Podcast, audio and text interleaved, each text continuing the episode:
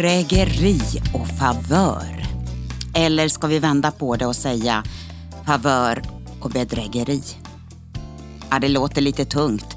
Men eh, du är välkommen in my living room med mig, Eleonora Lahti. Få se vad den här dagen bjuder på.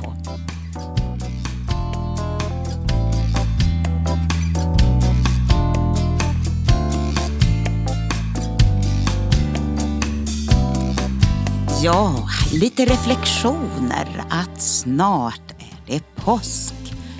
Och du kanske planerar en resa till fjällen eller till solen. Eller så är det bara att jobba på. Fast den andra kanske har ett påsklov som väntar runt hörnet. Idag tänkte jag läsa en text ifrån min blogg In My Living Room som heter Bedrägeri och favör. Men egentligen kanske jag skulle ha vänt på orden om man tänker på vad som hände vid påsktiden för ungefär 2000 år sedan. Först var det favör. Sen kom det något annat.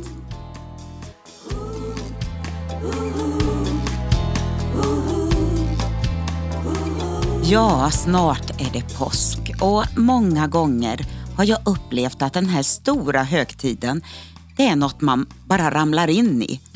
Och helt plötsligt så är det påskdagen. Det kanske är dags att börja reflektera i tid på den här stora händelsen. Några dagar innan judarnas påsk så möts Jesus utav en stor skara människor som ropar. Hosianna, välsignade han som kommer i Herrens namn. Välsignad är vår fader Davids rike som kommer. Hosianna i höjden. Och några dagar senare så ropar människorna Korsfäst honom! Ja, total förvirring. Hur ska det vara? Och vi rycks också med i ett och annat i vår tid. Att leva och finnas i ett sammanhang och i en grupptillhörighet i tanke på sitt eget anseende, bekvämlighet eller tradition kan en dag få förödande konsekvenser. Ena dagen Hosianna och andra dagen korsfäst.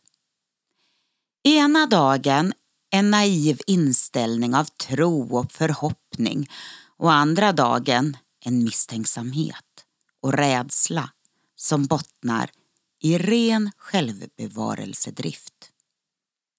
För oss i vår tid också. Inget av detta är så lyckat. Då liknas vi, som Bibeln säger, havets våg som drivs och piskas av vinden och är splittrad och ostadig på alla våra vägar. Ja, då finns det inte mycket att hämta. I vår tid kommer bedrägeriet att öka. Det som säger sig vara det ena, men är det andra. En manipulation som kräver sitt inflytande och kontroll. Genom smicker eller hot genom en andlig mask fylld av förförelse.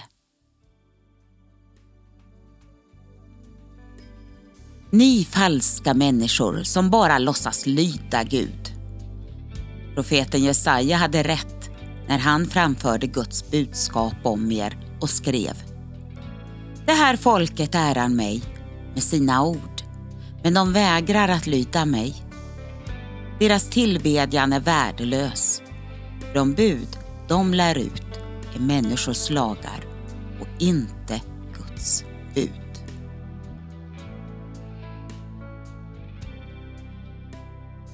En ande av urskiljning fyllt med Guds kärlek och vishet. Det är något av det viktigaste vi behöver i våra personliga liv, bland kyrkor och ledare. Och det är något vi var och en måste erövra. Och vi kan aldrig lita på någon annan. Men då är frågan, vågar jag och skall jag dela det jag innerst inne fått förvissning om? Eller är jag allmänt snäll om jag inte gör det? Eller, ja. Det finns en vishet att erövra i den här tiden. En vishet som inte manipulerar, men som ger inflytande genom favör.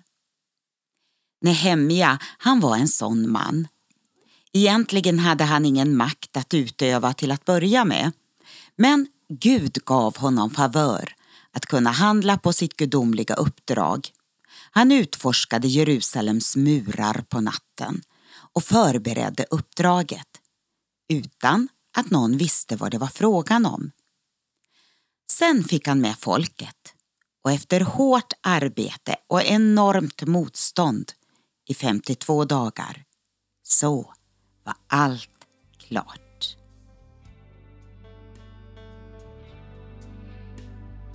När alla våra fiender hörde detta och alla folken runt omkring oss såg det kände de sig helt vanmäktiga.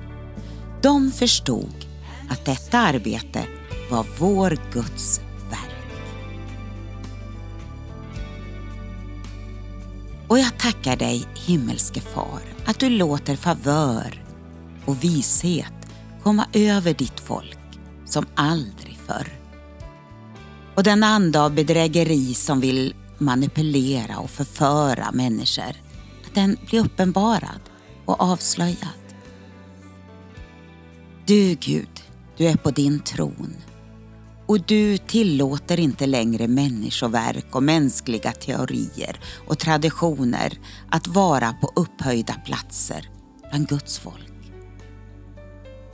Vi ber om att profetiska röster återigen ska höras i landet. Och frimodighetens ande av sällan skådat slag, att den blir förlöst och favör för de trogna i landet ska bli uppenbarat. Tackar dig himmelske far för det.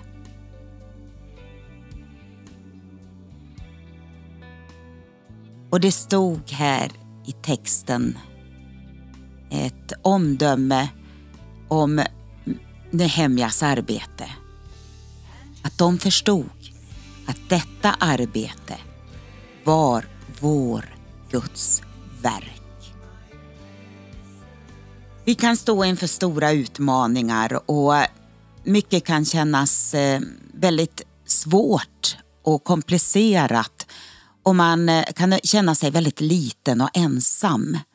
Men mitt i allt det får vi uppmuntra oss och veta att Gud, om vi överlåter oss till dig och våga ta de utmaningar och idéer och tankar som kommer till oss och handla på dem, så kommer vi också få se att eh, det här arbetet, det är vår Guds verk.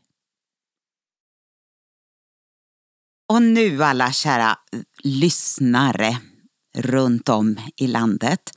Nu ska du få höra en eh, nyinspelad sång från mig som heter Let your kingdom come. Jag har alldeles nyligen kommit ut med ett nytt album som heter It is written och du kommer att få höra låtar ifrån det albumet lite nu och då. Idag blir det alltså en sång som heter Let your kingdom come. Och det roliga är ju hur sånger kan komma. Ibland så kämpar man och nöter på texter och så här. Men nu var jag ute på en vanlig morgonpromenad och den här äh, melodin kom. Let your kingdom come. Let your will be done. Så äh, välkommen att lyssna. Vi hörs nästa vecka igen. Och um, ha en riktigt bra dag, en härlig vecka. Gud välsigne dig. Hej då.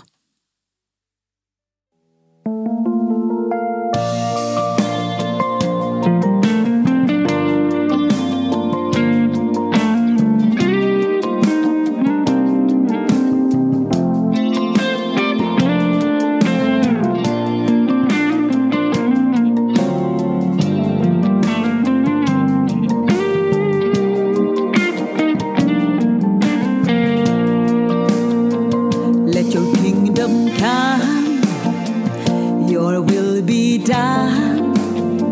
Let your kingdom come, your will be done.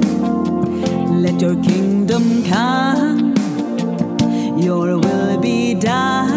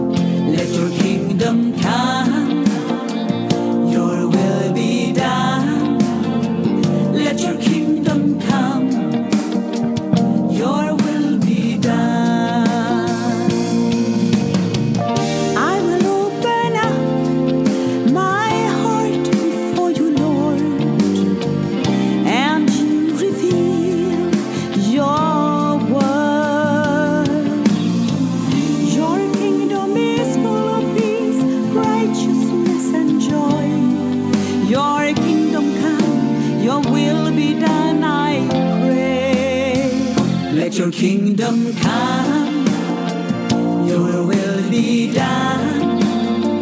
Let your kingdom come, your